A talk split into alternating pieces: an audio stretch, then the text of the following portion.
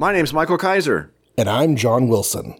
and welcome to another special episode of Make Ours Marvel. We like to call the Marvel Mailbag.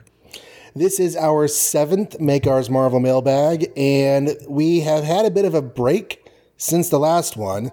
And although I never feel like we, uh, you know, a podcaster should apologize for not producing episodes, because you know it's a free hobby, I do feel like a little bit of explanations in order. Um, Mike and I like to have a bit of uh, gap between what we record and what we're putting out there. It's what us in the podcasting biz like to call lead time. And we had basically exhausted all of our lead time between me taking trips and him needing days off and whatever. Uh, we had run out of all of our cushion. So, since it's very important to us to have this be regular and have a new episode out every week, we took some time to build our cushion back up. And that just took a while until we were at a comfortable level. So now that we're at a comfortable level, unless there's like a bunch of unforeseen absences, we're hoping to make this mailbag thing quite a, a normal occasion again. Especially because we have a heck of a big mailbag. Yeah, we're on June, so we're a little behind. Um, and one of the problem one of the problems of being a little behind like that is sometimes I have no idea what they're talking about when they write to us anymore. But for We the most part, that's okay. We'll figure it out. I mean, it's unfortunate. Like, I really enjoy these kind of episodes that we do, but at the same time, this does get put on the back burner if there's anything else that is in the way. So that's just how it is. Well, um, we did a duel to the death and I lost. So I ended up getting to read the first email. No, just kidding. Oh, But uh, I figure I'll just volunteer to read this first one. We can alternate from there. Yeah. All right. We got an email from James Hawley back on June 5th of 2019. This was last decade, you guys. Mm-hmm. So it's been that long. Mm-hmm. Wow. He says, I just discovered your podcast a couple of weeks ago. Oh, he addresses it to Michael and John John and Michael. I'm not sure hmm. who John John is, but I'm glad he mentions you twice. yeah. I have, he says, I discovered your podcast. I've started from the beginning. I'm on episode 17, I do believe. I'm around the same ages as you two. Like John, I'm a fan of the Man Spider. I stopped collecting right before the Clone Saga. It was so bad. I started again when the first Spider Man movie came out in 2002. I'm not sure if you guys remember the first teaser for the movie involving the World Trade Center. Do you remember that? No. No. Oh, yes. So what's that about? Okay, so Spider Man's like stopping these, um, I don't know, hijackers or whatever. They they make a roof escape, and they I think they get to a chopper, and as they start swinging, as they start flying, Spider Man starts coming after them. And I'm not sure that you ever actually see Spider Man. I think you get a lot of hints that that's what's going on, and then they get caught in a giant web that is spread between the twin towers. Oh, that kind of does sound familiar. And I remember this happening. And I remember it disappearing from the planet after hmm. 9 11. We'll have to see if we can find it on YouTube and post it on this episode. I, maybe. ha- I have found it on YouTube, so it is out there. okay, um, yeah. I'll try yeah, and remember so to do that. All right. He goes on, I do like the summaries and the critiques on each comic book. My favorite was the critique of Amazing Spider Man 1. Yes, the Rocket story isn't the greatest. We do get introduced to Spidey's greatest villain, J. Jonah Jameson. Yeah, kinda. It's an argument. I did like the insight into John Glenn. I'm still proud of that. I'm sorry. I know it's been like mm-hmm. five years since then, but I, yeah. Five years. Uh, he says, and the technical reason behind the delay. It was a great what if story that was not concentrated around superheroes. So it's kind of like, what if, you know, John Glenn, you know, whatever. Uh-huh. I like context like that, but I, that might be my BA in history, so I am weird. I had a professor that wrote a book about comics in the 1945 to 1954 period. Ooh, and then he didn't tell us what the book was. yeah. It might be one of those limited publication university press things. Still, Yeah. I don't know. If you're listening, James, you could uh, just throw it at us, even if we can't find it. Might be interesting. right? Speaking of, Michael, I'm not sure if you ran across a thesis or dissertation that analyzes Captain America in each decade. It is an interesting read. James, twice. Send us these things. Two sentences in a row. Hey, there's these really cool things you've never read, but I'm not going to tell you where they are. No. I don't even Uh, know what the title is. No, I don't. Anyway. Okay, so James, you have homework. Mm-hmm. is your favorite run on Spider Man, John? Um, my favorite era of Spider-Man is the um, hmm. I would say the mid '80s, early to mid '80s, leading up to the marriage, when the titles had a lot of interoperation between them, and yet each series was still distinct. You know. Um, there was a, there was a lot of conversations among the writers about keeping things consistent between books. There were a lot of plot lines that were going back and forth between books, but it wasn't like a consist. It wasn't like a continuous narrative like the Superman books were later. Um, I just feel like there was a really cool cohesion during that time that fell apart just before the marriage. Who was the Hobgoblin? Hobgoblin was a big part of that. Yep. Yeah. Cloak and stuff. Dagger was a big part of that. Um, early Cloak and Dagger is is the bee's knees. I mean, that is some good '80s grunge comics. Um, but yeah, so that's my favorite run on Spider-Man. Um, he says, "I've shared your podcast with two of my friends. Thank you so much. Yeah. I just want to say, great work. Hopefully, I will catch up to present episodes soon. Well, maybe he has by now. James, hopefully, you're here now, listening as to us talk to you. And can you please send me that link about the dissertation of Captain America in each Yeah. decade? That'd be awesome. I would totally read that. And the book on comics during this during the uh, what do they call that? The Atomic Age. Yeah. Uh, so I have episode 60. Purple is the new green. Tim Price or no? I actually, I have another one from. Well, he may have written um, a comment. Oh. See, now we're going to Um, have a problem here because I'm looking at emails and you. Yes, yes, yeah. He is. Uh, he is June fifth. Yes, I've got it. Okay. Go ahead. Well, it says, wow, I finished writing half of the responses below and realized it sounds much snarkier and negative than I like. Honest, it's all in the name of fun, but proceed at your own risk. Here he is, Hawkeye. I also loved it when Daniel Day Lewis played him, but boy, that version of the costume was not on model at all. Now, what does he mean by that? I'm sure there's a Daniel Day Lewis bow and arrow movie, but I don't know what it is. I'm I'm gonna have to search his IMDb. Yeah, I don't know. Okay, you look for that and I'll keep going. Somewhere after this issue and before Avengers 16, Hawkeye appears in Untold Tales of Spider Man number 17. That story really played up Hawkeye as being a reluctant villain, but going along with Black Widow for love and not having his heart in it. The Untold, I don't know what this stands for. Untold Tales of Spider Man um, series is also good. Probably. I just Yeah. had to share that. Okay, because I think that was one of the things we were talking about is Hawkeye is just sort of like lovesick and mindless, but it'd be cool if they made more stories Expounded about more that on later. that. Yeah. Yeah. Uh, huh, to arrogant archers. Overcompensating much? Clint has definitely admitted to that. Not sure if Oliver has. I'm surrounded by gods and I have a bow and arrow. Of course, I'm going to act confident and cocky. How else can I hold my own? Yeah, I don't know. I don't. It's either that or Marvel and DC like to copy each other. But Well, it's Clint, like when- he's not the same kind of arrogant as Ollie. They're definitely different people. But Daniel Day Lewis played Hawkeye in The Last of the Mohicans. Oh, okay, there you go. I would I would say Oliver is much more political than um, Clint, but otherwise, the they do often have the comic relief. Maybe that's just because they're mortal or something. I don't know. Or they have Well, boxing think- arrow gloves. Yeah, it was it was an interesting move to whenever you brought Hawkeye in to also take out the heaviest hitters. So you have you have three people who physically are just not that strong, although they have cool powers. And so I, I, I agree that having Hawkeye standing next to Thor probably would be really intimidating. And later on, when that happens, I'm curious to see if they actually use that. Yeah, he kind of hasn't. I mean, he is arrogant. He ha- kind of hasn't been comic relief yet, but that'll happen. Okay, the Black Widow Hawkeye relationship at this time is exactly the same as Enchantress and Executioner. Nata- Natasha leads him around by the nose. Did anyone make a couple name for them? Clintasha, Wid-Eye. I like Wid-Eye. That's good. um, I think um, Budapest. Budapest should be their ship name. Yeah. Oh wow. I never even like connected the idea that they're supposed to be lovers in the MCU, but aren't. Anyway. Um, so the Watcher is the most powerful being in the galaxy, but he can't grow hair, like at all. I don't care if none of the Watchers have hair. If Uatu or Roger are that powerful, they should be able to give themselves some boss hair. Maybe Rock Van Dyke or something. Does that mean Dude, you Uatu have ch- you have not seen Roger the Watcher's hair. That's true. Technically, I mean, Roger haven't. the Watcher has some pretty great hair.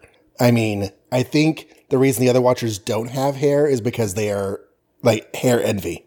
No, because here's what I'm thinking, and he even references it. Does that mean Uatu chooses to be bald? Sorry, Captain Picard, he ain't. That's exactly what I'm thinking. In his advanced society, baldness just isn't a thing. Just like TNG, they don't sure they could cure it, but nobody cares, right? There was some Captain, there's some Star Trek spoof, and it opens up with, it's the 24th century and there's still no cure for boldness. Uh, Doctor Strange's powers are so tough to define. When Cuddlebunch's movie came out, a coworker asked that question. I said magic, and he reasonably followed with, "But what does that mean? He can do anything as long as it rhymes." I know that's not accurate, but I thought it's funny. And how is that less accurate than what we have in the comics? Well, that's the problem with magic in general, but at the same time, a lot of sci-fi in comics comes off as magic too. So, really, what's the difference? I guess. Yeah. To me, it's And like if the story. really don't. Go, Go ahead. ahead. I was going to say, to me, if the story, a magic story is well written when it establishes what you can and can't do. That's all. Right. And I mean, comics, I mean, it's open ended, so that's going to vary and fluctuate. But if you have a novel or a movie, you establish things. And some of the really best fantasy worlds are the ones that have really well defined magic systems. Right. Um, but yeah, Doctor Strange, I mean, he can do basically whatever he wants to do. Excuse me. Which in some ways is kind of why I like him as a guest character more than a main character.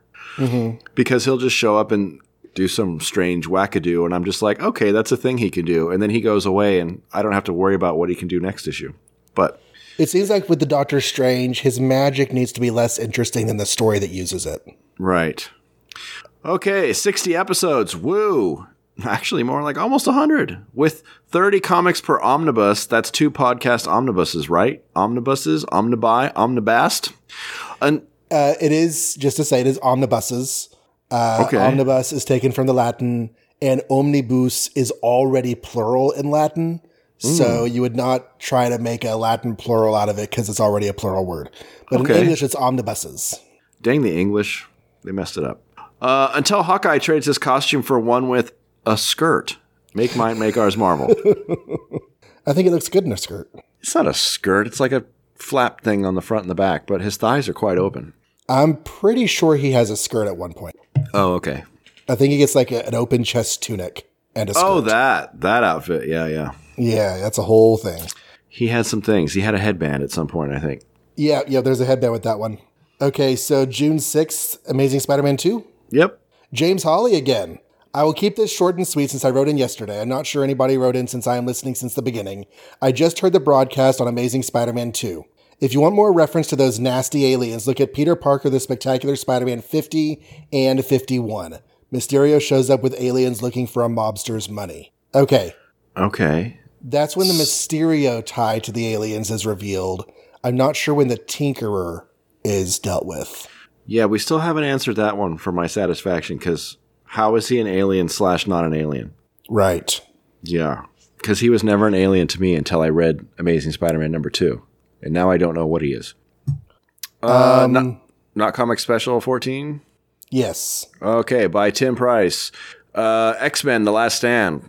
Yet again, I have nothing to add. Okay, that was it. No. All of your thoughts and discussions on this movie mirror or were better than my own. And as always, a very fun listen. I enjoy Sarah more and more on this show, so I'm grateful she keeps coming back. And she has been coming back. But I will add two tiny thoughts. Arclight. I don't think this was said, but in the comics, she was one of the Marauders introduced in the Mutant Massacre, where that team almost wiped out the Morlocks. So it's crazy ironic for her to be paired with Callisto in X3. I'm not sure ironic in all the wrong ways. who is Arclight. I don't even remember. Um, she was one of. Remember how X uh, Last Stand had like a zillion um, X Men at the uh, not X Men but mutant characters at the end. Mm-hmm. Arclight was one of them, and I just forget who it was. Okay. Uh, I loved you leaving in the excuse me, I'll be right back digressions, especially after saying I'll cut that part out on the air too. LOL. Exclamation point. Whoops, That, that did was we a do mistake. that? Okay. no, that was on purpose. It's a joke. yeah, I, I I actually did mean to cut that, and then it was published, and I was like, do I want to go back and mess with it? Sure, and then I didn't. it happens, guys. Yeah, it does. We only sound like we're smooth, but you know, sometimes that's editing. We got a Facebook message from Mike Zumo Okay. Um, from June 7th on the uh, X Men Last Stand special. He says, Something I've wondered since X Men The Last Stand came out is that if the diminished Cyclops role was studio retaliation, Bryan Singer left the franchise to do Superman Returns. and James Marsden had a large role in that film. And then to see Cyclops dispatched so quickly here, I've often wondered if this is a schedule conflict or a way to punish James Marsden. He had to do the film probably will result in a breach of contract, but the studio wasn't going to give him anything good to do either. Interesting. That is very interesting. Or maybe he chose to not put in a lot of time in that movie or something. Either way, some sort of conflict between DC and Marvel. Yeah, there. I mean, there are definitely possibilities, but the idea that if he left with Singer and they're going to punish him because he abandoned ship, I don't know. I mean, let let's face it, he didn't have much to do anyway, so he was probably like happy to just be killed off immediately because he never got to be Cyclopsy, really. I mm-hmm. mean, he had more screen time than three, obviously, but I don't know. I don't know.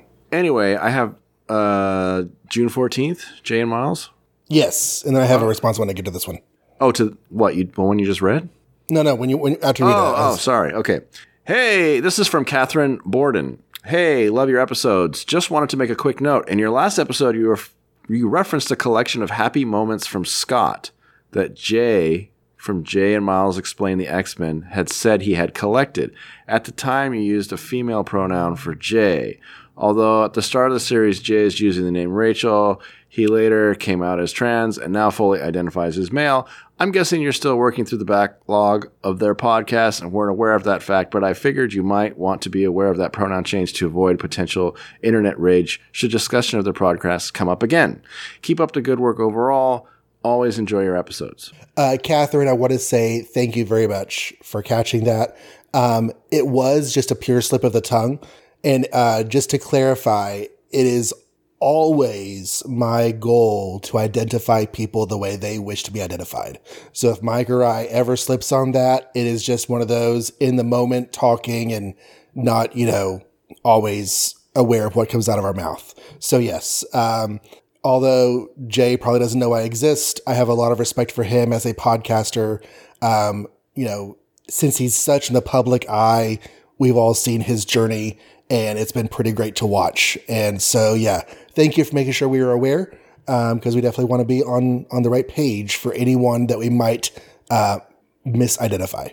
Now, what is a collection of happy moments from Scott? Um, I don't know what that means, but there you go. uh, Scott Must have been Summers. something. Oh, Like, like, uh, oh, oh, like I Scott know Summers exactly has a nice that is. day. Yeah. Yes, a collection of artwork. That's what it was. I Mm-hmm. remember. I've seen that now. That's pretty funny stuff. I haven't watched too. I actually haven't listened to many and then we episodes of that. Only like three, so I didn't get very far. I guess. You, you, sh- you should. It's good stuff. I should. I have, I have listened to quite a number. Yeah. Okay. June 15th, annuals. Okay, that's earlier than what I have, so you- go for it. Okay. Um, actually, I do have a couple more uh, Facebook comments first, real quick. Okay. Um, want to say thank you to Bobby Bermea, who gave us a recommendation on Facebook. These guys take their time and give Silver Age Marvel its due. They hit a great pitch between nostalgia and modern day sensibilities.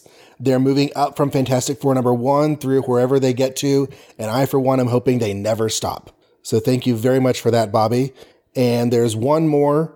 Um, he gave a comment to our episode 62. Oh, it was just a quick, uh, quick compliment saying best Marvel podcast for our era out there. Cause I shared the link in the, uh, Marvel Comics group, the fan group for 1961 to 1986. And he was commenting on that, recommending it to the group. So thank you very much for the kind words, Bobby. Yeah, thank you. And then you, go ahead. I was just saying thank you also. Yes. So you don't have Tim Price's comment episode 61? No, I don't. I guess. Okay, well, I'll read it then. Okay. Tim says, I had read this Sinister Six story in a Treasury edition when I was a kid. And even with its problems story wise, it holds up all these years later.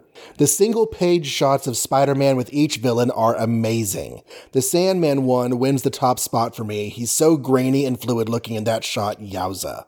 I'll say it again, I wish they had posters of those. Yeah, that would have been really cool. Take out the speech balloons. Somebody could just like fill in, you know, some generic art behind them and still credit Ditko with the art and, you know, they'd be great posters. Mm-hmm. Maybe you mentioned this, but I had an additional note about the story. Why is Kraven in jail at the end? Spidey didn't capture him at the others. He just grabbed the card and left him Craven for more fight. Get it? Ouch. Ouch! Okay. Ouch! I'm clutching my chest. I don't Yeah, I remember, we but good that. point. Yeah. because uh, he um, he doesn't get captured by Spider Man, but he is in jail at the end. So it's kind of like, how did that happen? Is that? See, whoops! Someone's shooting fireworks. Did you hear that, kids? Um, is that what leads to his appearance in Iron Man, or was that after that? I can't remember now. Um, I think the Iron Man adventure is set before the annual because I think the idea was that that's where Kraven and Chameleon got um, Free, depor- they got deported right? But at the end of the five Kraven story. Yeah. Yeah.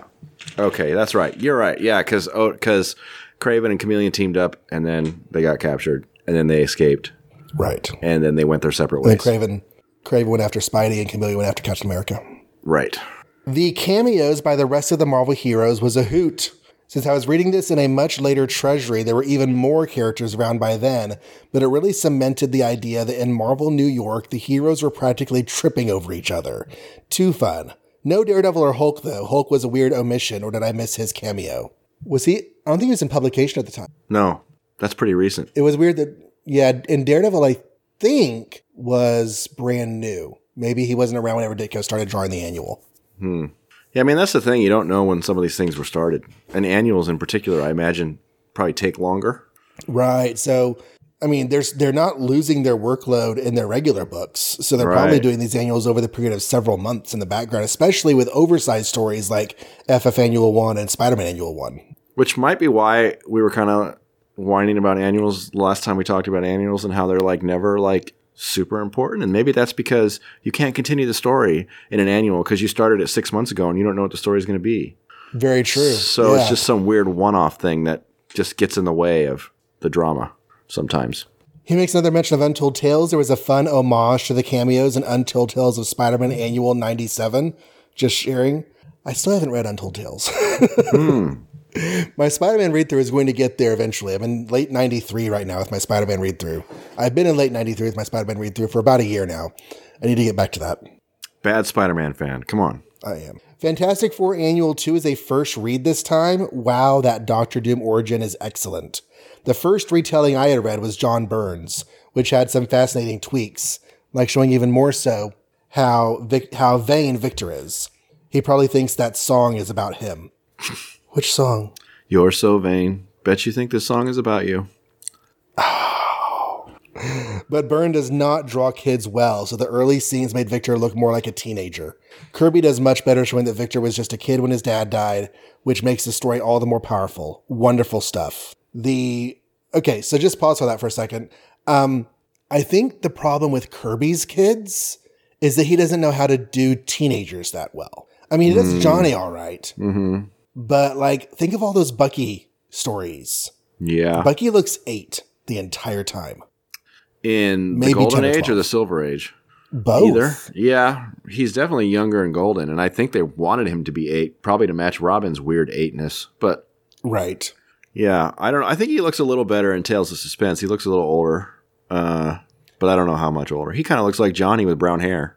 A little. The idea that an army camp would let an eight or 10 year old do anything real is a bit mind boggling. The idea of letting a 16 year old tag along to help carry the gear or something is even a bit suspicious, but I can almost see it happening, you know? Yeah. Well, that's the problem with sidekicks in general, and Cap is one of the few Marvel characters who has one, or you know, Mm-hmm. him and any other Golden Age, lingering Golden Age character like the Torch or whatever. Right.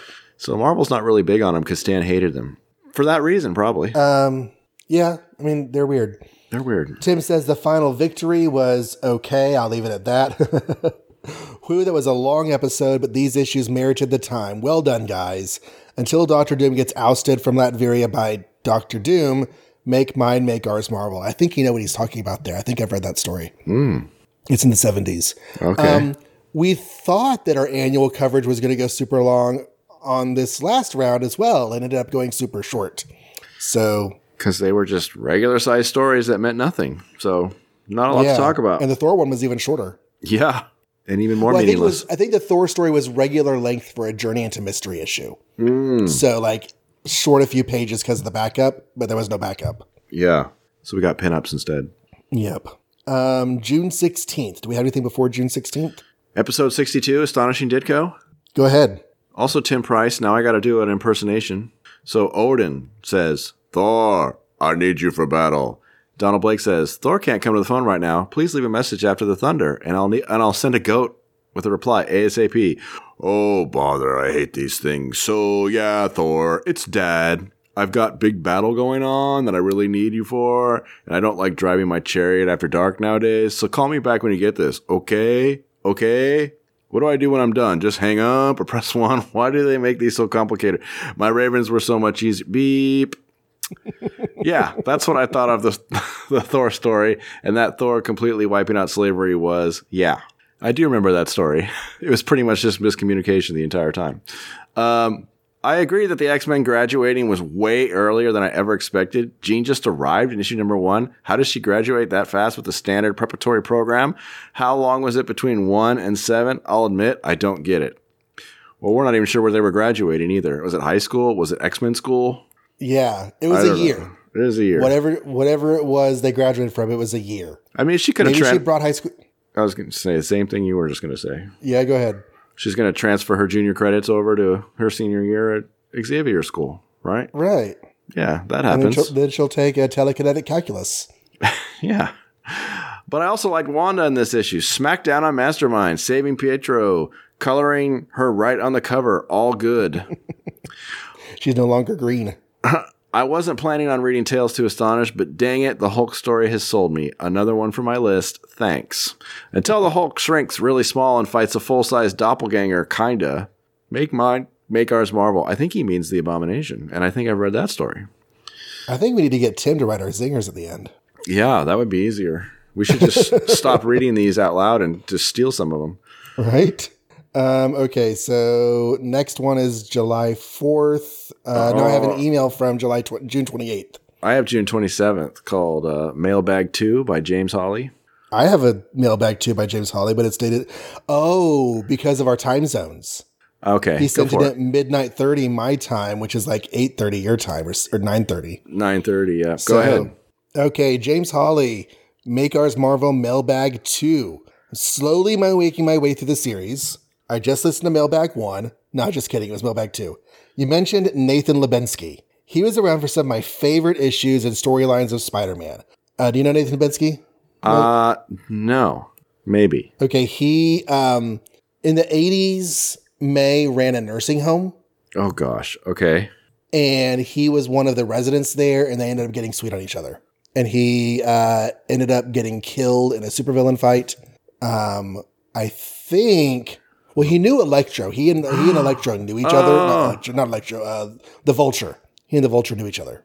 Okay, he sat. Uh, this panel looks really familiar. I used to think you really cared about your aunt, Peter. Maybe I was wrong. Maybe I never knew the real you after all. And then he's wheeling away, and Peter's standing there, and there's a silhouette of Spider Man crouching in the background behind a fire hydrant. Oh, yeah. I remember that. So, yeah, I guess I know this Okay. guy. Did you do a search or where's that? Yeah, I just Googled it real fast. Okay, okay, yeah. Um, he was around for some of my favorite issues and storylines of Spider Man. I think one of my favorites is the last Bronze Age issue of Amazing, which was Amazing Spider Man 271, The Return of Crusher Hogan. It was a nice little issue, which I think is microcosm of Peter's superhero life. So, not to make it all about me, but I started reading Spider Man with issue 270. So, I totally remember the return of Crusher Hogan because I didn't know who that was. And it was cool. I'm trying to figure out why 271 is the end of the Bronze Age. well, that I don't know. That seems wrong. It's the 80s. Definitely. Um, 271 was cover dated December 1985. Yeah. So he's drawing the Bronze Age line as a hard line between 85 and 86. Not that that's the point of the email, but I would I would um, say there's room for argument on that, but we'll talk about that another time. Uh, Aunt May asks Peter to follow Nathan because he's acting strange. Peter puts on the outfit but ends up teaming up with Crusher. How is this not a Marvel team up joke? Who is about to get beat up or oh, how is this not a Marvel team up? Comma joke because he's just joking. Uh, Crusher is about to get beat up or killed. Meanwhile, Nathan is getting beat up and put into the hospital for old gambling debts. Peter still does not know this when he goes by Aunt May's house the next day. He's feeling good about the whole experience reuniting with Crusher the previous night. Aunt May opens the door, stating her disappointment in Peter not watching after Nathan last night and what happened to him. She shuts the door on our hero. I remember that. And is that how he ends up in a wheelchair? I think that's what happens, right? I think he was already wheelchair. bound. Okay. I could be wrong. I think he was a wheelchair user from his first appearance. It's definitely a wheelchair and this dude involved, if I remember. Yeah. Of course, Michael's favorite villain, the Vulture, kills Nathan in the early 90s in the Return of the Sinister Six storyline. Wow, we haven't read any Vulture lately for me to complain about. No. He's, I don't think he comes back until a Romita story way down the road. Wow. Um, okay. Nathan Lubensky's death was in the Return of the Sinister Six, which came out in the, um, you know, for a while in the 90s, Marvel would do the thing where their most popular books would go bi weekly over the summer. Mm-hmm. So for three months, you would get six issues instead of 3 Mm-hmm.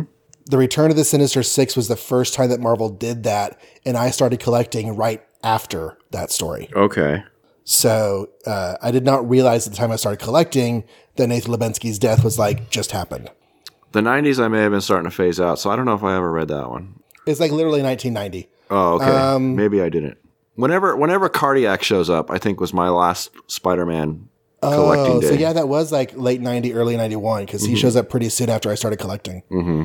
I just wanted to say, enjoying the podcast so far. As I stated before, I collected, but it was mainly Spider Man and the X Men. I've been reading through some Marvel Masterworks recently with Amazing Spider Man. I think I just read issue 67.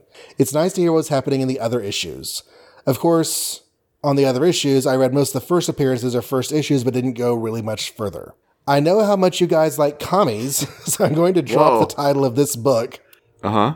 A professor of mine wrote it Commies, Cowboys, and Jungle Queens Comic Books and Oh. America, 1945 to 1954. That's the one from the other email. I was going to say that's one of his homework assignments down. It isn't. It was written by professor of mine. It's not too long at all. I will look it up. Commies, And- Cowboys, and Jungle Queen. And it is on Amazon for 12.27, so it's not some university thing you can't get. It's right there. Sweet. Is it Kindle? Uh, it's paperback. William Savage Jr. All right. Keep up the good work. I do enjoy hearing about the Marvel Silver Age, even if it isn't all good. I will shut up now if, if you'll give me a no prize. No, that's not how that Mike works. doesn't no prizes. That's not that's not how that works. I cry foul. Well, until Doc Ock's plan to inherit that nuclear plant from Aunt May works, make mine Marvel. All right. Um, Pink that was the reason I tried Moloids. to marry her. Pink Moloids. June 28th, Jim Morrissey. Yes. John Morrissey. I always try and make him like the singer of the Doors, but he's John Morrissey. Okay. Right. Greetings, gents. Ironically, in episode 64, you discuss those fans who think that they have a comprehensive knowledge of the Marvel Universe, but really don't, like us, such as those who don't recall that Hank Pym had mental control over Janet's size, or that Doctor Strange was initially Asian. Well, please add me to the list of fans who think they know it all, but clearly do not. I was completely surprised to see that the Moloids in Fantastic Four number 31 were pink. Pink Moloids? I would have sworn a stack of Silver Age comics that they were always yellow, but here they are in their second appearance and they're pink. They are even pink on the issue's cover. Who knew? Maybe they're secretly humanoids. Yeah, maybe the leader uh, stole his ideas from the Moloids or something.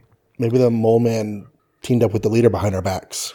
Just out of curiosity, I checked their next few appearances Avengers 12, 17, FF Annual 3, and they are back to being yellow, although they are two shades of yellow in the FF Annual. I guess FF number 31 was their only pink appearance, but clearly, I don't know. I don't know either. Yeah, I don't either. Until- Uh, I, I would, I would, I would swear on a stack of Silver Age comics that they forgot the color of the Moloids in issue thirty-one. Yeah, I would have guessed they were always yellow too, but I, I don't know. I didn't notice they were pink for some reason.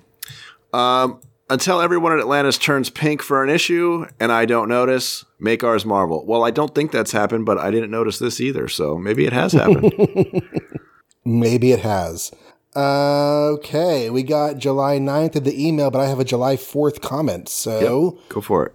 Episode 64 Aunt May's dying again. Well, the, uh, this is Tim Price. Hello, Tim. Well, the Green Goblin had some wonky weapons. I'm from, oh, dude, somebody posted a picture on Twitter of the spread of his weapons from that first Green Goblin story. Uh-huh. And he said, Lucky Charms was weird in the 1960s. and I showed that to Lily, and she had the astuteness to point out that what makes it even funnier is that blue moons are an actual Lucky Charm. Oh my God. And they're in that picture. Wow. yeah, that was a sp- wonky spread he started out with. I'm really glad they narrowed it down to just a couple cool things. I'm familiar with the variations used by the Hobgoblin much later, which do have some parallels here, like the bats and ghosts. But that frog, ugh, creepy, which maybe was the point of his weapons after all. The only thing I really care about with the with the Green Goblin is pumpkin bombs. I mean, Yeah, but I kind of feel like I bet you there's some goblin lore that involves frogs and you know other weird slimy creatures and stuff. So that's probably what they were trying for, probably. and then it just wasn't cool. In two appearances of the Goblin, there's been a guest star as well. First the Hulk and now the Torch. Question for you guys Does this actually help establish that the Goblin is too much for Spider Man to handle alone, or trying too hard to make it seem that way, or just a coincidence to have guest stars? I had not even thought about that. Hmm. I've read those two issues 57 times, and I had never connected the fact that he has a, a guest in both fights. You know, I didn't get that impression, but now that you say that, and the fact that we just read a story arc where when they had a straight up fight, Green Goblin won.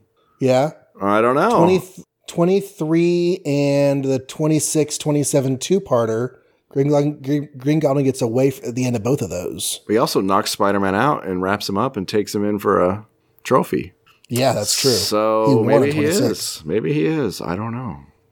and the next time we see him he's definitely going to win at least at first Or maybe they were just coming up with ways for Spider Man not to defeat the Green Goblin because they wanted him to stay a mystery and around. So get Human Torch or the Hulk to get in the way and ruin things and let him escape or something. Or it's Yeah. coincidence. Tim continues another question how do you blind someone whose eyes are covered in flames Wow. that's a good question Very good question. i do not know I don't know either. Oh, that kooky Kang. That was an inspired observation that his costume is modeled after diving outfits. I would never have thought of that. Well done. I, I, I imagine that sometimes artists are just sitting there looking around their office for inspiration, and they, and you know, like Kirby saw a diving outfit, like, huh, I could turn that into a superhero costume, Yeah. or supervillain costume. Absolutely. On the one hand, I kind of liked the crazy bonkers plan of the Mole Man in FF31. Bite your tongue. On the other, this was I don't even remember what the plan was, but I know it wasn't good. Go ahead. I, I think it was another pull the cities down plan. Uh-huh. On the other, this was simply atrocious handling of Sue, Oh. and probably right that they completely forgot about her force field. Same old pattern you've noted before. She only does what Reed tells her to, no agency at all. Well, she did a lot better this last issue. Uh, and by last Yeah. issue, I mean Yeah, she's the doing- she's issue doing better. We haven't covered because it hasn't come out yet because wibbly wobbly, timey wimey. But yeah, she's doing better. Is my point. Yeah. Because we're up to 42 as we as we record this. Mm-hmm. 42 has not, our coverage has not come out yet. Um, I'm also noticing Kirby's artwork evolving. It is starting to resemble what we will see in FF 48 through 50, which in my mind is Kirby's peak FF. It's not there yet, but getting closer. Very excited to see when that happens. Until Kang meets a frog faced version of himself, make mine, make ours Marvel. Boy, if he peaks at 48 through 50, like I think he's already doing pretty good. And we're like you said at 43, and we've been enjoying the last at least five, 42. at least the last three Yeah. to three or five issues. So it's just going to get even better. Wow. Uh, good stuff, good stuff. I have July 9th by Shane Anderson. All right.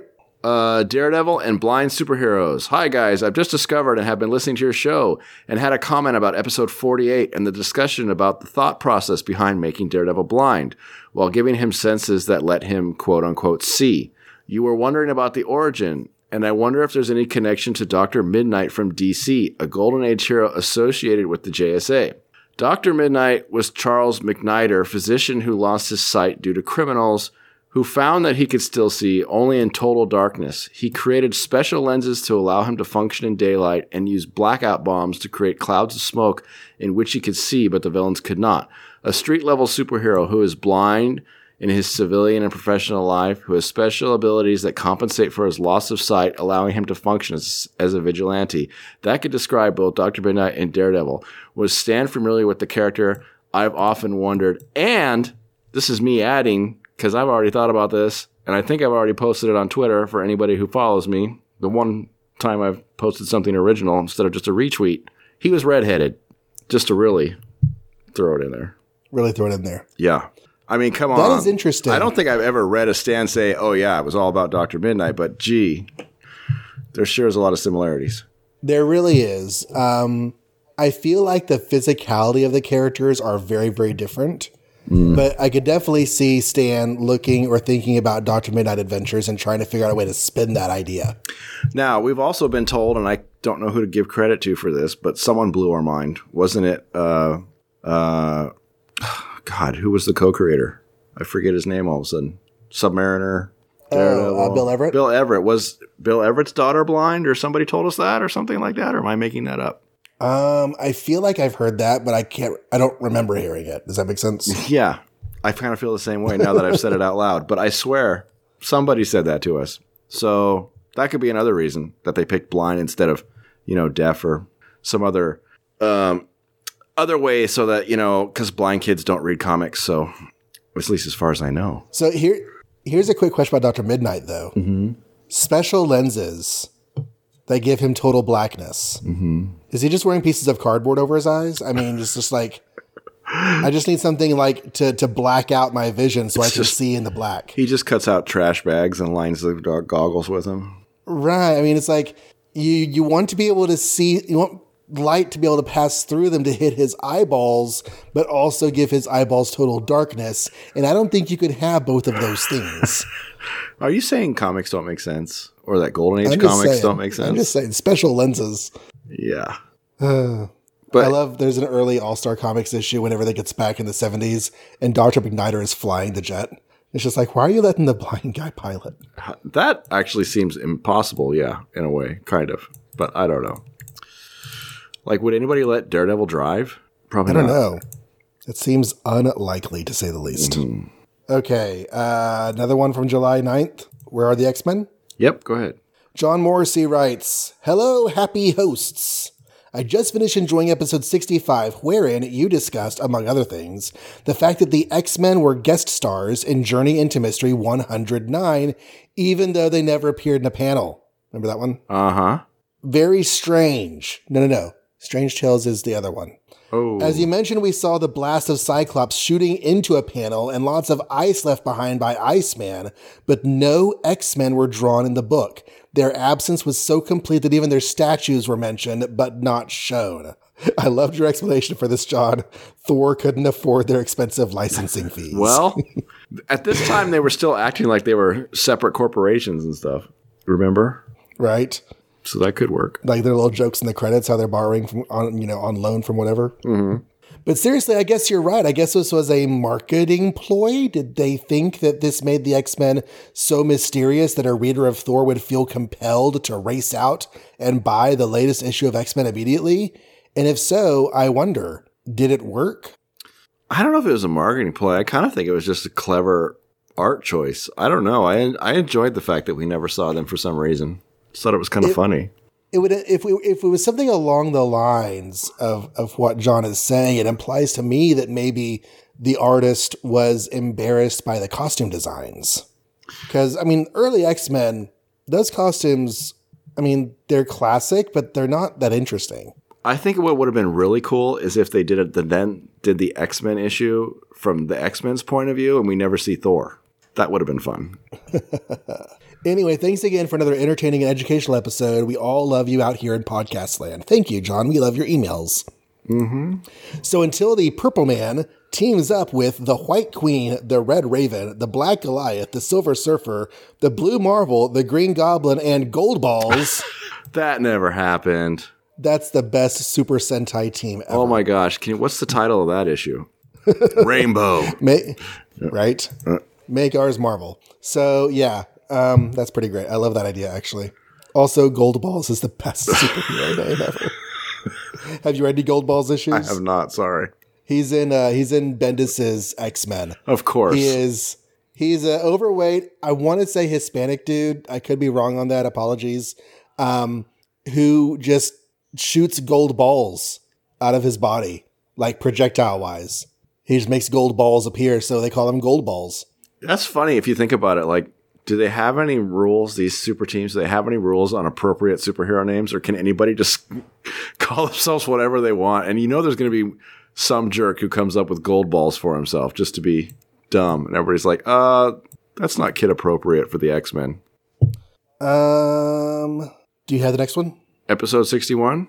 That's what I have. Yes. Bobby Bermea or Bermea, or, you know, For as much as you guys, what? For as much as you guys pillory the Sinister Six plan of going after Spider Man one at a time, isn't this the same plan that Bane used to break Batman's back? Just saying. And honestly, except for maybe the Vulture, I think every one of the villains that fought Spider Man was more powerful than any of the Batman villains. Bane is somewhere around Kraven in my book, but of course, Spider Man is also far more of a handful than Batman. So, to me, here's the difference between those two. Okay. The Sinister Six wanted to stop Spider Man. Mm-hmm.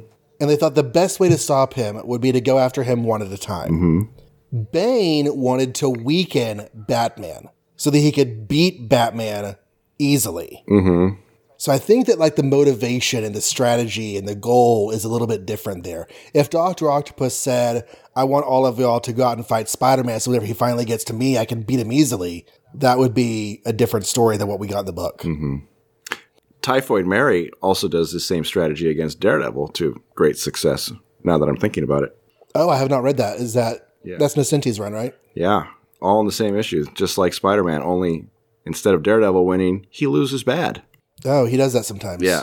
In Inferno, he lost to a demon possessed vacuum cleaner. Yeah, that happens though, you know. That's why my dogs are scared of vacuum cleaners. I do not have dogs, but if I did, they would be scared of vacuums. The kitties think that the Roomba is an alien. Uh huh. It is. Um, there's something else I was going to say about Bane. Oh yeah, so in Nightfall, Bane is all like, "I'm going to beat the Batman. I'm going to fight the Batman. I broke the Batman." And yet, the only, only capital O N L Y reason that he was successful is because he wore Batman down until he was like a crust of a man. Batman couldn't even hold his two fists up when he faced Bane, and Bane, you know, broke his back. It's like a really, really cheap victory. I think that first story of Nightfall with Bane really doesn't do a whole lot for Bane. It makes him look like a wuss. There's also this element of Batman that's all about like street cred and you know, you can't beat the Batman, you can't outthink the Batman, all that stuff. So in a way he's like beating him mentally and physically and just totally with the bat with the broken bat thing like, you know, owning him and his mythology and his rule over Gotham versus, you know, Spider-Man is just Spider-Man at this point. I don't really think Yeah. he's got the whole mythos going, I guess. That's true. Um, you have Uncle Bobby B's next email. Episode 66. Yup. Michael, I think you're being a little hard on Peter. Really? It's not so much that now that it's not so much that now that Peter's sad and at his lowest point that he decides to be nice to Betty. Isn't part of it also that specifically being Spider-Man has gotten in the way of his ability to be good boyfriend to Betty, but now that he's not Spider-Man, he can spend time with her? Okay, I guess I could see that argument. Sure. But doesn't that mean he's not prioritizing her? I don't know. Yeah, I don't know. Um, I'm just looking over the question again to make sure I get I'm following what he's- what he's asking. Well, this was when Spider Man was no more. Uh, I can't remember why, but he gave up being Spider Man one of four billion times. And now he wants Betty to return his phone calls, they go on on dates and all this. And she's like, Boy, you've blown me off six million times. I'm not interested. And he's like, Oh, I'm a shucks. Oh yeah, I think this was after the whole, whenever he was done because of uh, his Aunt May um, being in the hospital. So I probably said Yeah, something like, You know, he only wants her when he wants her. And the other argument is, Well, now he has more time. I guess that's true. I guess it is true. Also, now that he has more time, he has more time to sit and think about the fact that he doesn't have Betty. Yeah. I mean, he basically doing school and uh, taking pictures and superheroing. You know, whenever he's busy with all that, he doesn't have a whole lot of time to think about the fact that Betty's mad at him if she happens to be mad at him that day. Um, but now it's like, oh, I've got this whole month taking care of my aunt, and I can't talk to my girlfriend. Yeah. Uh, he goes on, I appreciate this arc a lot more this time around, John. I don't know that it's better than the Master Planner story. That moment under the machinery alone is just so iconic, but this storyline is much more entertaining than I remember and funny. So much is made of who created what, it's really overshadowed just how much Lee contributed. Ditko may have plotted the story out, but Lee's dialogue really makes it sing. In the previous issue, when Peter said he'd better shove off before the torch gets elected president, is hilarious. And then when Johnny offers him the unsolicited autograph, and Peter's like, What do you want me to do with this? Sleep with it under my pillow? That's vintage stuff right there. Lee at his best.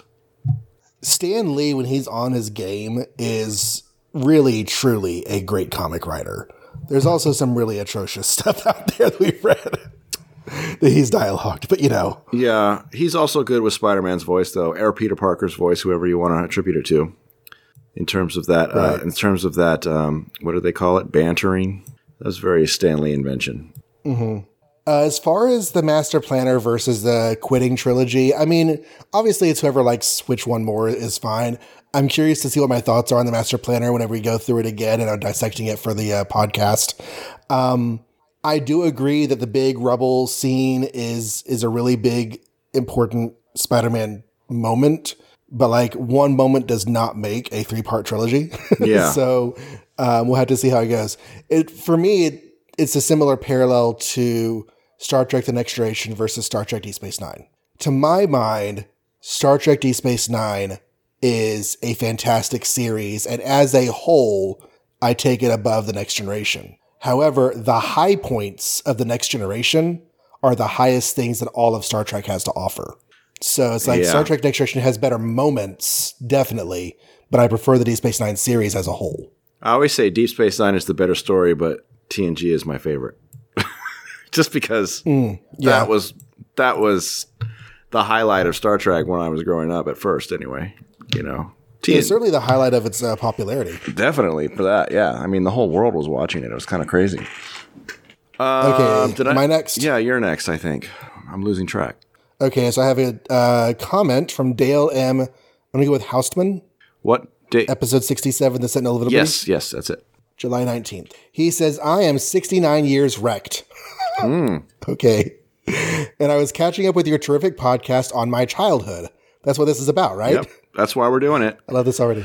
Other brave decrepits have most likely spoken up from their oxygen tents by now. Damn. But I will gladly admit I was an avid absorber of all things comics when I was a wee little bastard. At the time Marvel ignited, my dad had been stationed at a military base in Germany, so that's where I encountered all these issues you are bravely foraging through. At any rate, just thought you would like to know that you do indeed have listeners who are planning their funerals. Thanks for a great listen. Well, Well, Dale, I'm so glad you spoke up. yeah, Um, the self-deprecation is is very humorous. Um, and wow, they so I know that Marvel and DC and probably other companies sent batches of comics to soldiers overseas. hmm So I guess that's what he's talking about. That's how he got his. I was thinking it's kind. Of, I'm kind of surprised he got stuff in Germany, but Yeah. Uh, Um, I'm wondering. wait, maybe I read that wrong. At the Um, time, Marvel ignited my dad. Oh, his dad was in Germany, so it doesn't mean he was. Duh. Well, I think that's what uh, that, that's the way I took it. That he was Oh, in. it does say um, that's where I encountered all these issues, huh? How'd that work? Mm-hmm. I don't know. I guess it was the overseas shipments. But why would he be with his dad? Oh boy, I just lost my voice. Anyway, why would he be with his father in Germany? Oh, you're right. That's weird, right? Yeah. Oh my God, is he a mascot? Are you Bucky Barnesdale? Did we finally find a real life World War II mascot? Because I've always wondered if that was a real thing. Um, but anyway, no, you are not correct. Many brave decrepids have not reached out to tell us about their, uh, you know, original run history with Marvel. I wish more would, because I'd really like to hear their thoughts on what this stuff was going on at the time. I'd like to hear your thoughts about what what was going on in time with this stuff, as far as you know, what you thought about Marvel as you were encountering it. Did you already read DC? Did you read both? Was there a difference to you? Did it matter? Was it all just comics, or was Marvel really like standing out in the '60s? That's the kind of stuff I want to hear about. But mostly, we seem to have young people writing in, which I guess makes sense because it's a podcast and all. But Right. yeah, if you read this stuff back in the day, please let us know. I want to know. Yeah, Mike and I are both in our 40s. We're both gray or going gray. And um, I feel like the vast majority of our listenership is either our age or younger. Mm-hmm. I don't feel like we have a whole lot of listeners who are older, you know, significantly Right? than we are. Yeah. So yeah, all y'all out there who are who are um, you know, as as Dale phrases it, planning your funerals. Yeah. Let us know what your thoughts are. Um, Color Purple, July 20th. All right. Tim Price. Dang, Purple Man was horrible from the very beginning.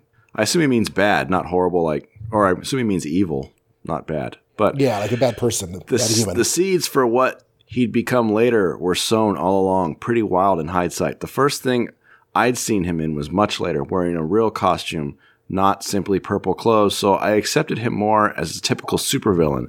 But from this appearance, he's much more insidious than that. Thor versus Magneto. More proof that Marvel did all the coolest matchups early, showing that Magneto has just a one note train of thought you must be a mutant, join me. He just did this with Namor. Does he remember how that turned out? Of course not. But I gotta give credit that Mags could go toe to toe with Thor before his later power boosts. And it's hilarious that the X Men are in the issue but don't appear in the issue. Is that a favor to the collectors or a slight? What do you think? Well, if I was an X Men collector, I'd buy that book. But that's just me. Because they're in it, Me too. even though they're not in it. Uh, In Magneto, it's a Magneto appearance. So I feel like that's true. X Men tangent. True. But if you index that book, would you say they were in it? Ooh, that's interesting. I don't know about that one. All right. Well, you know that they are they are actively in the story. We just can't see them. Huh? It's like my wife is in the house right now. I just she's not in the room I'm in. You know. Yeah, I'd throw them in there. Maybe just put a note that you know you don't actually see them or something. Um, Until the Purple Man breaks the fourth wall, make mine, make cars Marvel. Does that happen? I don't. I don't. I don't know. I don't know either. But Tim's have Tim, most of Tim's have been referenced as actual stories. So Mm-hmm. now I'm curious. Maybe Purple Man was in Deadpool and they competed over fourth wall dominancy or something. Maybe he painted the fourth wall purple and could see through. Uh oh. I hope he can't see us. He's scary. Yeah, he is very scary. Um, another Tim Price one, episode 66. I've come to bargain. Yep. Amazing Spider Man 18 was completely crazy town. There's been plenty of offbeat issues of Spider Man over the years, but doing one back in the 60s is dumbfounding. It breaks all sorts of rules for a superhero comic, but it works. For those who don't remember, Amazing Spider Man 18 is the one where he's out of costume for the entire comic. Wow. Um, he, I think he suits up once when he sees Sandman running around town, but he's like, oh, wait a second. I can't fight the Sandman. If anything happens to me, Aunt May could die. And he goes and hides, throws away his costume, and then puts it on again the very last page. I kept waiting for Michael to mention Peter's trying to make money off of being Spider Man again. Did I miss it? If not, you bet your sweet bippy he was. And yet he also didn't have fall into the cliche of with my powers I could just steal the medicine for Aunt May, which more recent comics would do. It really made me glad not to see that for Peter's sake. That would have been a real low, so it's a good thing that Stan and Steve didn't go there. I guess I don't remember. I, I don't think I must not have. But uh, I mean, yeah, he did. I feel like sorta I feel like the idea occurring to him wouldn't be a bad thing. of stealing of that he could just steal it. Yeah. Yeah. I mean, everybody has ideas. Doesn't mean you have to act on them. And- Yeah, because I feel like we are privy to thought bubbles. So really, those bubbles should be a lot nastier sometimes if you think about it. right, right. He's thought about breaking Flash in half. Mm-hmm. Um, I mean, back in the very first issue, I think it was, he thought about terrorizing the town and getting money. Mm-hmm. Um, so yeah, I feel like having that thought balloon, if even for a second, wouldn't tarnish the character. We all have ideas of doing things that we shouldn't do, and then we reject those ideas if we remain our, you know, human. Mm-hmm. But you know, oh, about Mary Jane. I know there's been some retconning since these early issues, but my narrative is that MJ is not that keen to meet Peter either. Anna, you'll love Peter. He's very sweet, smart and has a great personality. MJ, great personality? Oh Lord, no. Oh gosh, Aunt Anna, uh, I don't feel so well. Yeah, that's it. I'm uh too sick to go out. Right. Well, That's actually she, not too far off the mark. if she's so epically beautiful that both Betty and Liz like are open faced when they see her and actually Mm-hmm. even almost unite in their hatred for somebody else, then I can imagine she doesn't really need to be set up, and Aunt Anna is probably just annoying. Right. I mean, she's she's in high school, right? Mm-hmm. Because she's Peter's age, so she probably doesn't need to be set up. Um, but Anna probably is trying to get her married off to some. Oh, oh, maybe Anna doesn't approve of her dating choices. Does she go to Peter's school? No, Okay. Because I was going to say, No, you'd, 'cause you'd she- think Flash would have hit on her by now or something. She doesn't actually live with Anna Watson. She comes and visits. I see. She has a mom and a sister. Okay. Um, but yeah, I, according to Parallel Lives or uh, the issue of Amazing Spider-Man, Mary Jane kind of lays out her life story after revealing to Peter that she knows he's Spider-Man, which is during the Black Saga, Alien po- Costume Saga. Um, she does talk about how she knew Peter was Spider-Man and she would fake headaches because she was scared slash nervous about Oh. dating Spider Man. Oh well, that's a whole different context.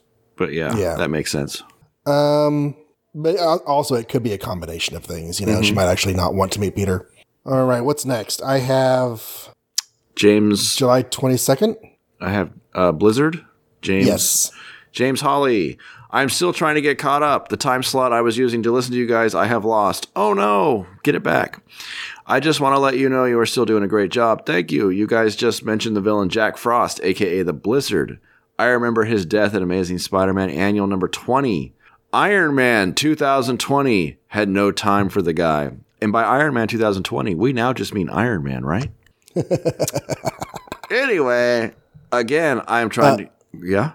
I was just gonna say that like couple things about Iron Man 2020. Mm-hmm. One, Dan Slott is currently writing Iron Man, and he definitely has plans for Iron Man 2020. So they're gonna do some story this year. I don't know what. Um, over at Return to Cybertron, a Transformers UK podcast, in the Machine Man stories that are in the backups. Turns out that is where Iron Man 2020 had his first appearance. What? And I just, yeah, I am actually in the in the recordings I'm doing, which are still in the future for episode releases. Uh, we have seen Arno Stark's first appearance in Marvel. I mean, it's a reprint of that first appearance, but it's a reprint only like a few months or a year down the road. So it was it was a yeah, it was a Machine Man story. I just found it in- interesting that Iron Man 2020 looked less technologically advanced than Iron Man somehow. Because he had these big, like, you know, sprockets on his shoulders. Right. And, like, he looked like steampunk Iron Man or something. It's weird. It kind of fits the aesthetic that they're going with in the future the Machine Man's in during that series. But yeah, it is yeah. it, it is a little bit weird. Anyway, all right. He finishes with again. I'm trying to get caught up. I am enjoying them. Great job. I will go now. I just wanted to add that side note. Thank you, James. Thank you. Um, let's see. That puts August first in the email. Oh no, that's a that's not an email. Email. That's a junk email. I have a July 26th from Dale Huseman. I think Oh. it's a comment. Oh, never mind. This is a replica of what you already read. That's weird. Oh So yeah, yeah, yeah. Skip that one. There is a comment from the twenty seventh from Tim Price. You Want to read that one? Uh, okay. It's called Make Ours Marvel Mailbag 5. Just listen to the mailbag episode. Couple of things. My daughters are twins. Simple as that. No need to try for a no prize. Well, I wish I knew what you were talking about. I won't give it away, but here's a hint about when it's revealed Magneto is Wanda and Pietro's father. It's before West Coast Avengers. Okay. We're almost there. Oh. We're, bef- we're, we're before the West Coast Avengers right now. So perfect. There is a big gap between almost there and West Coast Avengers. Well, he just said before. I don't know when before. Uh, okay. Stop making jokes in the emails, Tim.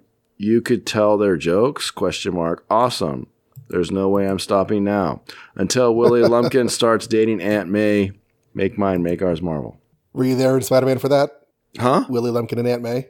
Uh, I know they dated, but I don't. I didn't. I've never read it. No. She's dated everybody old, Yeah, she was Galactus's herald once, so she did. right? She was. I know. Okay. Um, so next one is not comic special 15, Yep. July 27th. Yep. Tim says, I've seen Far From Home twice, once with my daughters, and I was glad they both left off raving. They both left raving about the movie. The teenage characters and their portrayal rang very true to my girls, making a lot of the fun. Same here. That was my experience as well. Flash being a jerk, but getting a hint why he's a jerk and sympathizing at the end, and his believable fanboy attitude to Spider Man. He's just saying cool things. Ned and Betty were almost the cutest couple ever. They Almost. were. They almost were, and then they Peter got and MJ, awkward. yeah. Peter and MJ were the cutest couple ever. Your analysis of MJ and how she relates to the comic book version was spot on. Happy Hogan isn't the only person in love with Aunt, Aunt May. Sigh. Wait, was there someone else in love with Aunt May? All of us. Oh yeah, that's true. Yeah, That's what he's saying there. Yeah. Mm-hmm. we all are. Oh, he that so Aunt Tomei was not a Typo. uh, typo. Okay. Marisa. Okay. Clever. Too clever for me. I did realize a big difference between Homecoming and Far From Home. In Homecoming, Peter is anxious to get a mission and be an Avenger because he's gotten a taste of it from Civil War and really wants to impress Tony. In Far From Home, Peter wants to step back a little and have some normal life experiences. Definitely because Tony died and he feels survivor's guilt, but also because Peter was Thanos snapped and really experienced dying, but brought back in the blip, giving him a second chance that he doesn't want to waste. So we have a real contrast, wanting to be an Avenger, but staying friendly neighborhood. Now, does anyone have questions about the neighborhood and being Nick Furied? Yeah, that's that's some good like parallelism, not parallelism, but like symmetry. Yeah, they kind of tapped into him actually having like uh, some sort of survivor syndrome. Like he was freaking out a little bit in the beginning, Right. but then they didn't really play that up, if I recall. So there were hints of like Iron Man three there, where he's having panic attacks. Mm-hmm. And you would think, you know, fighting Thanos is a lot harder than fighting the Shocker. So I could see that. Uh, he finishes up with saying, showing as always, Spider Man's greatest antagonist is himself. Love the podcast, guys. Keep on making ours MCU. Isn't everybody's greatest antagonist themselves? I don't know, probably. My my son is an artist, and he is very very self critical of his art. That means he's going to be a good one, though. Never be happy. Keep pushing. The day he goes, wow, this is pretty perfect, he's just not going to draw another one. Probably. Uh, I have Sentinel of Liberty, Tim Price, July 27th. Yeah. Okay. I do like Avengers number nine, but on the cover, why is Wasp's head so tiny? I know she shrinks, but it just looks ridiculous. Thor, Cap, Iron Man, Wasp, giant head. I mean, man. I don't recall, but I'll believe you. Yeah. On the cover of the Wonder Man issue, they had heads across the top, Oh, and um, I, Giant Man's was big and Wasp was tiny. well, that's why. Come on. Anyway, for Enchantress flirting with Wonder Man, she just can't turn it off. That's the only way she knows how to relate to men, which is to say, controlling them. Seduce is one way. Boss around and insult, i.e., dominate, is her other play, and that's pretty much it. When neither approach, she gets homicidal. Way, just realizing she's essentially always playing the uh, Mary F. kill game all the time. That's kind of true, huh? Yeah. Yeah. I still can't process Tony Stark having an Iron Man tracker in his car. I'm trying, but nope, I got nothing. Yeah, I couldn't figure that out either. See, I will give a no prize to somebody who can figure that one out because that just makes no sense. That's how no prizes work, kids. All right. Right. Jarvis' first appearance. I was stunned. I don't even think he appears in the Avengers title for a while yet, and even longer before his name is mentioned in that title. But he's here in Tales of Suspense. All right, between Cap's half of the book and Jarvis. Now I have to read Tales of Suspense for my reading list. Dang it! Um, usually, Aha. I know. Well, you should be reading Tales of Suspense. That's good stuff. Usually, I'm pretty forgiving of Reed, but not in this issue. He doesn't tell the team who the invincible, invincible man is. Just becomes senior bossy pants Maximus because I'm leader, so there. Convinces the Skrulls to exchange Super Skrull for Sue's and Johnny's dad, and when Dr. Storm comes back and promptly blows up, I suspected as much. Well, if you did suspect that, why didn't you come up with a plan that wouldn't kill your girlfriend's father? And if he didn't really suspect it, then he's just trying to sound like Mr. Sparty Fantastics when he screwed up. Ugh. Yeah, Reed's the worst, isn't he? I kind of feel bad that I feel like Reed's the worst, but it's not my fault. He's kind of the worst. Uh, so since the Skrulls can grab any human off Earth from the fifth quadrant of Andromeda, that makes alien abductions real. I will never have a moment's peace again. I'm with you there. Yeah. I know I was ragging on them, but these were fun issues to read until the Invincible Man returns, this time as a disguise for DD. Make mine, make ours Marvel. Wow, really? Um, the invis. Oh yeah, because he's he does come back, but he's not the Super Skrull. Okay. There's somebody else who takes up that costume and look, or that's what I was told by somebody on the Twitter. Um, I have Can't Touch This, July 28th, which is your turn. Yeah, I think so. I was trying to find on Twitter. Um, Scott Edelman Uh huh. has been a really great supporter of the show. Yes, very. And back when we did the annuals, he posted some stuff about the um, the Marvel Tales annual. And I'm trying to find those tweets because I think he said some really cool stuff, and I was going to share it, but I just haven't been able to find them yet. Um, I'm doing a search right now, and they're just not coming up. But anyways, okay. Well, I was just going to suggest this is our last of our July 20 or July. Mm-hmm. Do you want to? It might be a good place to, to cut it off for this one. I feel like my voice is completely going, so I don't know if I could do another month. Yeah, yeah. All right, and it's been over an hour anyway. So okay, so we are on. Episode 68, Can't Touch This. Can't touch this. There it is. X Men. This is from Tim Price. Hello, Tim. Again, a lot from Tim, which which makes us happy because we're getting like lots of feedback and stuff. And Tim Tim does good comments. Um, X Men number eight. My head canon is now that Unus was actually given the name. Oh, that Eunice U N U S was actually given the name Eunice E U N I C E, but started spelling it differently when he got teased by kids on the playground, showing that he is definitely a big time genius. Yup. I don't think Eunice is better than Eunice, though. Eunice. That's why he's a big time genius. Oh, I genius. see. I get it. Okay. Yeah. Iceman actually turning into ice was a revelation. I bet we'll see that changes soon, but I also always thought it was an ice coating. I think the Marvel Superheroes role playing game books back that up, but I like that he's finally getting his classic I- icy look. It's cool. Get it? Cool. Also, Spider Man and his amazing friends. Come on. That iconic that iconic Yeah. Iceman change. That's totally a coating. Yeah. Xavier spelunking in a wheelchair. That can't be safe, can it? It does he seem, just couldn't. it seems a little odd. He couldn't wait for his awesome '90s action chair. Trademark. That yellow, like one man car that he drives around. yeah, that was not awesome. Oh, you speculated this is the first mutant hating mob, but there was the Toad competing in a oh. track and field event, and the X Men rescued him from a mob then. So I think that was 1st You're right. That was first. But that was a villain and we didn't care as much. Yeah. But it's true. And I wonder, he was competing in a sporting event Uh huh. and using mutant powers to do it. Uh huh. I'd have to go back and see exactly the scripting of the scene, but I could. I could see that as being not hating that he's a mutant, but hating that he's a Cheater. Um, yeah, a cheater taking unfair advantage of his mutants. I don't know. I, I, I don't remember how specifically it was written. I mean, Hank was being a hero and saving somebody, and then they turned on him. So that's right, right. nastier. It also does seem like the public doesn't know that the X Men are mutants, but does consider them a hero team.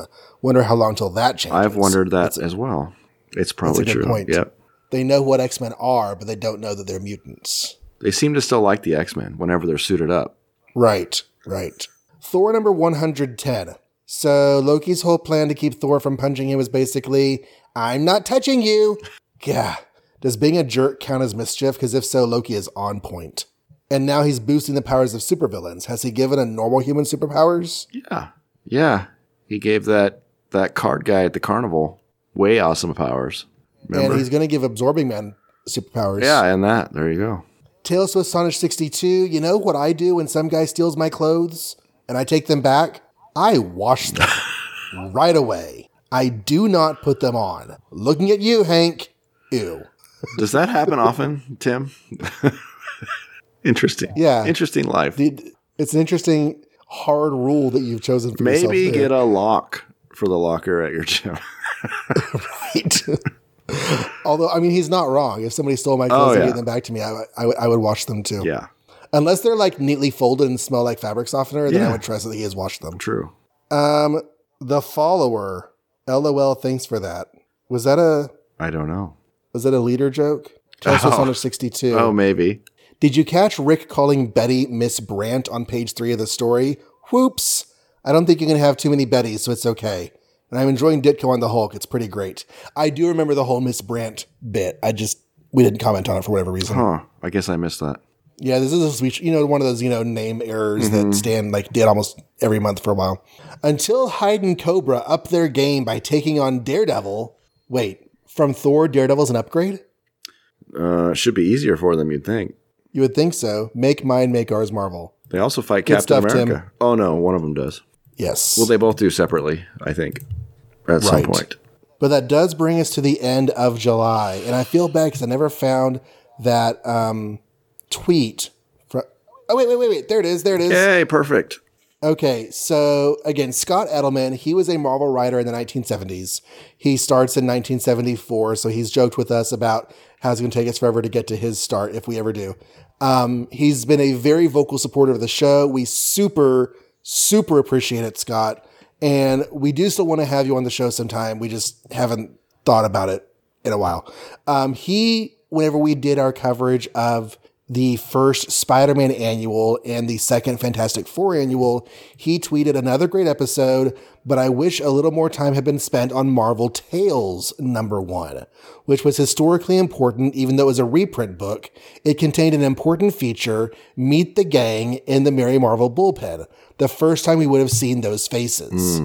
And he posts uh, some images from that book where it has pictures of all the guys um, Mary Marty Goodman, Smiling Stan Lee, Joyful Johnny Hayes, Darlin Dick Ayers, Sparkling Solly Brodsky, Valiant Vince Colletta, Spunky Stan G, Affable Al Hartley, Debonair Don Heck, Joyful Jack Keller, Jolly Old Jack Kirby, Laughin' Larry Lieber, Jovial Joe Orlando, Peerless Paul Reinman, Sprightly Sam Rosen, Adorable Artie Simek, Cheerful Chick Stone, and now we present our ever loving glamour department, Fabulous Flo Steinberg, Nifty Nancy Murphy, and Dazzling Debbie Ackerman.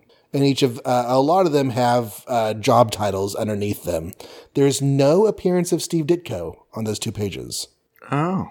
He is left off. That's because he said, don't take my picture. Probably. Steve Ditko did not like his having, having his picture taken. Mm-hmm. He also says, I may be wrong, but I believe that though we saw members of the bullpen drawn into the comics, we didn't get any other photos of the staff again until 1966 on the inside cover of Fantasy Masterpieces number one. And that is a picture of Stan Lee sitting on a stool with like 17 word balloons talking to the readers about the different stories that are going to be in Fantasy Masterpieces number one. Fantasy Masterpieces number one is a reprint book. Um, they called it Golden Age reprints, but it was literally printing stuff from like 1960. Just like Okay. Strange Tales, Journey into Mystery, Tales to Astonish and Suspense, you know, short stories. That's a lot of what Fantasy Masterpieces was. Starting with issue three, they started throwing in Golden Age superhero stuff as well.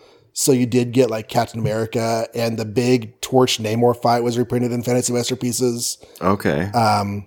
But Mike and I have talked off mic. We're probably not going to cover that book. I have been reading it on the side, and I'm not getting nearly as much enjoyment out of reading Golden Age reprint stories as I thought I would be. Mm-hmm. So we're probably not going to cover. Although when it's it does eventually start doing in continuity Silver Age stuff, but then it changes its name to Marvel Superheroes. Hmm. Um, Keep moving forward. That's what we're doing. that's what we're doing. But yeah, so uh, that was Scott's contribution on the on the annuals, and I just wanted to make sure we included that because we didn't do it last mailbag because it was a June tweet, and now we've done June. I want to make sure we included that. And we've also got three new iTunes reviews, which we always appreciate. We got one on June 25th from Bill Dunleavy. It says Marvel Comics Beginnings. Awesome show that started at the beginning of the Marvel Age, 1961, and is moving forward week by week. The two hosts are very enjoyable as they have distinct personalities and play off each other well, informative and fun. So thank you, Billy, for that one. We have Jeff Cottle on the 29th of June said, Love it. This has become my favorite podcast, and I and I look forward to Friday mornings so I can listen during my commute. Thank guys for the great entertainment. Awesome. And then July 27th, Very cool. July 27th. I always like when we can entertain commuters because I am also a commuter and I know that that's a hard thing to do sometimes. Uh, July 27th. Great podcast. Enough said. New listener. Just recently came across this. Love it and have been going back and listening to past episodes. Love the Golden Age episode. So just to contradict us not talking about Golden Age stories, he liked the Golden Age episode. But thank you, JWC1138. Um, And th- Go ahead. Well, those were three iTunes reviews we had not uh, read on the air yet. We really, really appreciate them. We don't push for iTunes reviews very much on here, but we definitely love them and appreciate them when they happen. We've got 36 so far, and we have a 5.0 out of 5 rating. Not that I should say that out loud because then someone's just going to come in and make a 3 just for the heck of it. But I do think the more reviews you get, that somehow correlates to the higher up our search ranking happens. So if you want to leave us an iTunes review, that would be awesome. It would be very, very awesome. Yeah. All right. Well, Michael's voice is about to go. Can't you tell? So it, it just just just in that last little little bit you were saying, I was like, oh, starting to sound just a little bit croaky. Yep. So before his voice completely dies, we're going to cut off the mailbag. Uh, we got to the end of July's feedback, and we really do want to do this once a month for a while. So we will come back in uh, February with some more of your emails. So do keep writing, either commenting on the website, writing to us at makeoursmarvel at gmail.com, or going to the website and clicking contact. And yeah, um, we don't have our usual outros here, so should we just say goodnight? Good night. Thanks for writing in, everybody, and we will talk to y'all soon.